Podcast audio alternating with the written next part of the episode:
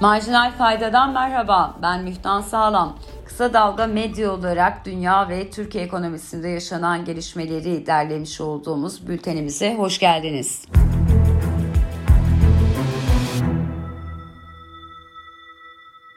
Dünya ekonomisinde bu hafta öne çıkan başlıklar. Euro bölgesinde enflasyon rekor tazeledi. Avrupa İstatistik Ofisi Eurostat, Avrupa Birliği ve Euro bölgesinin Temmuz ayına ilişkin yıllık enflasyon verilerini yayımladı. Buna göre Euro bölgesinde Haziran'da %8 nokta olan yıllık enflasyon Temmuz'da beklentiler paralelinde %8.9'a yükseldi. Haziran ayında %9.6 olan yıllık enflasyon Temmuz'da %9.8'e çıktı. Euro bölgesinde Temmuz ayında en yüksek enflasyon %23.2 ile Estonya'da en düşük enflasyonsa %10.4'te Belçika'da görüldü. Söz konusu veriler geçtiğimiz yıla mukayese edildiğinde ekonomideki çalkantı dikkat çekici. Çok değil bir yıl önce Euro bölgesinde Temmuz ayı yıllık enflasyon %2.2, AB bölgesinde ise enflasyon %2.5 seviyesindeydi. Son verilerle birlikte özellikle Temmuz ayında her ne kadar beklentilerle paralel gitmiş olsa da açıklanan Euro bölgesi enflasyonu son 25 yılın yani verilerin ölçülmeye başlandığı yıldan bu yanaki en yüksek seviye olarak görülüyor. Putin ve Xi Jinping G20'ye katılıyor. Küresel olarak Ukrayna Savaşı ile birlikte Batı, Çin ve Rusya arasındaki gerilim Kasım ayında gerçekleşecek olan G28 zirvesine de yansımıştı. ABD'den Endonezya'ya gelen baskıda özellikle Putin'in zirveye katılmaması yönünde tavsiyede bulunulmuştu. Ancak zirveye başkanlık yapacak olan Endonezya Devlet Başkanı Joko Widodo katılmış olduğu bir yayında Çin Devlet Başkanı Xi Jinping'in yanı sıra Rusya Devlet Başkanı Vladimir Putin'in de Bali'de düzenlenecek olan G20 zirvesine katılmayı planladıklarını duyurdu. Gelen açıklama özellikle Asya piyasalarında olumlu karşılandı ve borsalar günü yükselişle noktaladı. Fed'den karışık sinyaller. Geçtiğimiz hafta açıklanan ABD enflasyon verileri piyasa beklentilerinin bir nokta altında gelmişti. Temmuz ayına göre ABD'nin enflasyonunda gerileme vardı ve bu durum Fed'in Eylül ayında yapılacak olan toplantısına nasıl yansıyacak sorusu piyasalarda merakla bekleniyordu. Ancak Fed cephesinden yapılan açıklamaların yüreklere su serptiği söylenemez. Fed'in 3 önemli bölgesinden gelen açıklamada 50 bas puanla 75 bas puanlık artışın masada olduğu söylenirken bir bölgede özellikle Kansas City'de biraz daha güvercin bir tutum alınması yönünde bir pozisyon olduğu görülüyor. Hal böyle olunca Fed'in 22 Eylül'de ilan edeceği faiz kararına dönük piyasalardaki gergin bekleyişte azalma olmamış oluyor. İngiltere Güven Endeksinde düşüş. Geçtiğimiz hafta ikinci çeyreği daralmayla kapatan İngiltere'de tüketicinin ekonomiye olan güveninde gerileme var. Yaşam maliyetleri ve ekonomideki beklentiler uyarınca hazırlanan bu anket 1974'ten bu yana yapılıyor ve Temmuz ayında eksi 42 olan puan Ağustos'ta eksi 44'e geriledi. Böylece anketin başladığından bu yana tüketicilerin ekonomiye dönük en olumsuz beklentiye sahip olduğu döneme de girilmiş oldu. Hem ekonomistler hem de toplum bir sonraki ayda beklentilerini değiştirecek olumlu bir gelişmenin olmadığını söylüyor.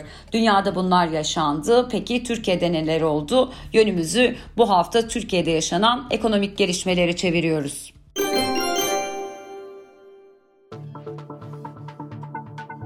Türkiye ekonomisinde bu hafta Merkez Bankası'ndan sürpriz faiz indirimi 18 Ağustos'ta gerçekleşen Merkez Bankası Para Politikası Kurulu piyasa beklentilerinin aksine haftalık politika faizini 100 bas puan indirdi. Böylece %14 olan faiz %13'e geriledi. Yeniden altını çizelim. Merkez Bankası'nın indirmiş olduğu bu faiz haftalık politika faizi bireyleri değil daha çok bankaları bağlayan bir faizden bahsediyoruz.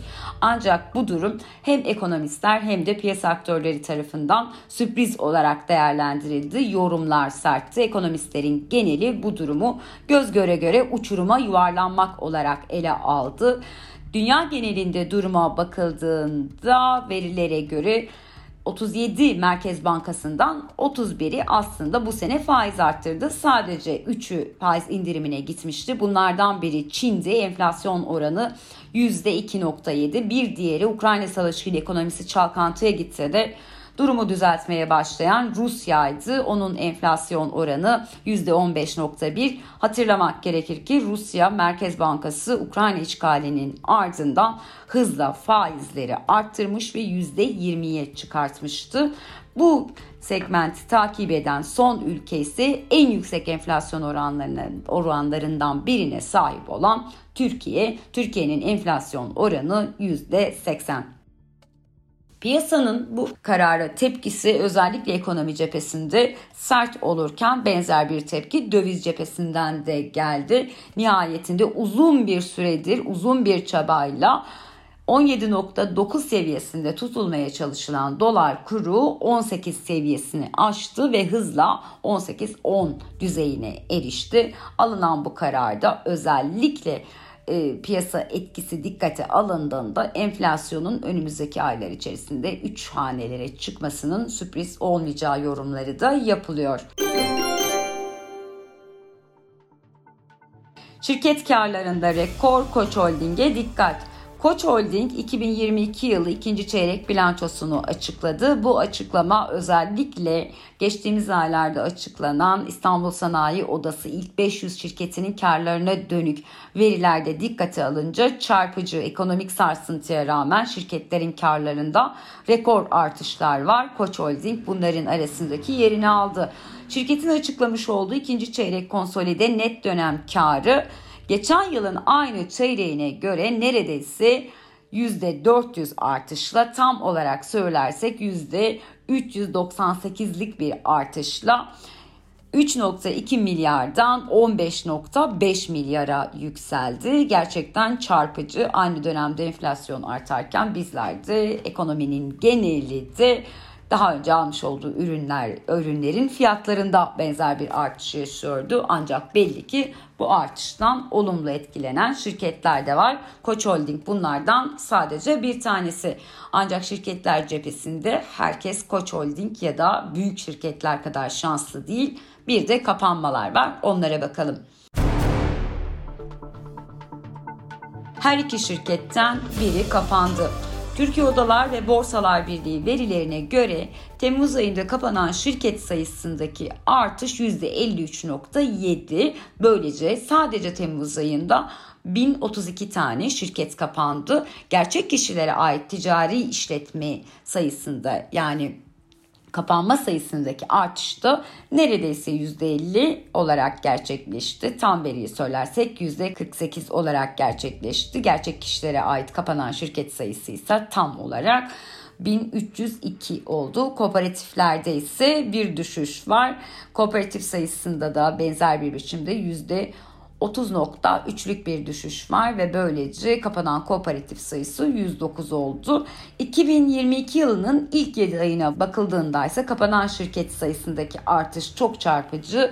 Burada neredeyse 4 şirketten 3'ünün kapandığı görülüyor ve gerçek tam olarak sayıyı söylersek kapanan şirket sayısındaki artış %78.6 ile toplamda 11.547'ye ulaştı.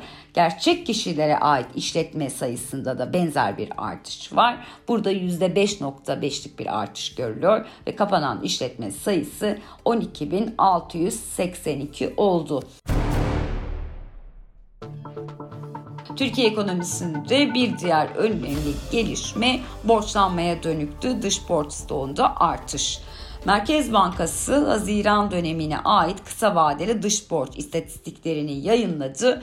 Buna göre 2022 Haziran sonu itibariyle orijinal vadesine bakılmaksızın vadesine bir yıl veya daha az kalmış borç verisi kullanılarak hesaplanan kısa vadeli dış borç stoku 182.5 milyar dolarla rekor kırdı. Bu rakam Mayıs'ta 182.3 milyar dolar düzeyindeydi. Borcun önemli bir kısmı bankalardan geliyor. Bankalarının borç miktarı yaklaşık 56 milyar dolar düzeyinde. Böylece borç stoku bir önceki yılla kıyaslandığında artışın %10 civarında olduğu görülüyor. Türkiye ekonomisinde ve dünyadaki önemli gelişmeleri sizlere aktarmaya çalıştık. Marjinal faydayı dinlediğiniz için teşekkür ederiz. Hoşçakalın.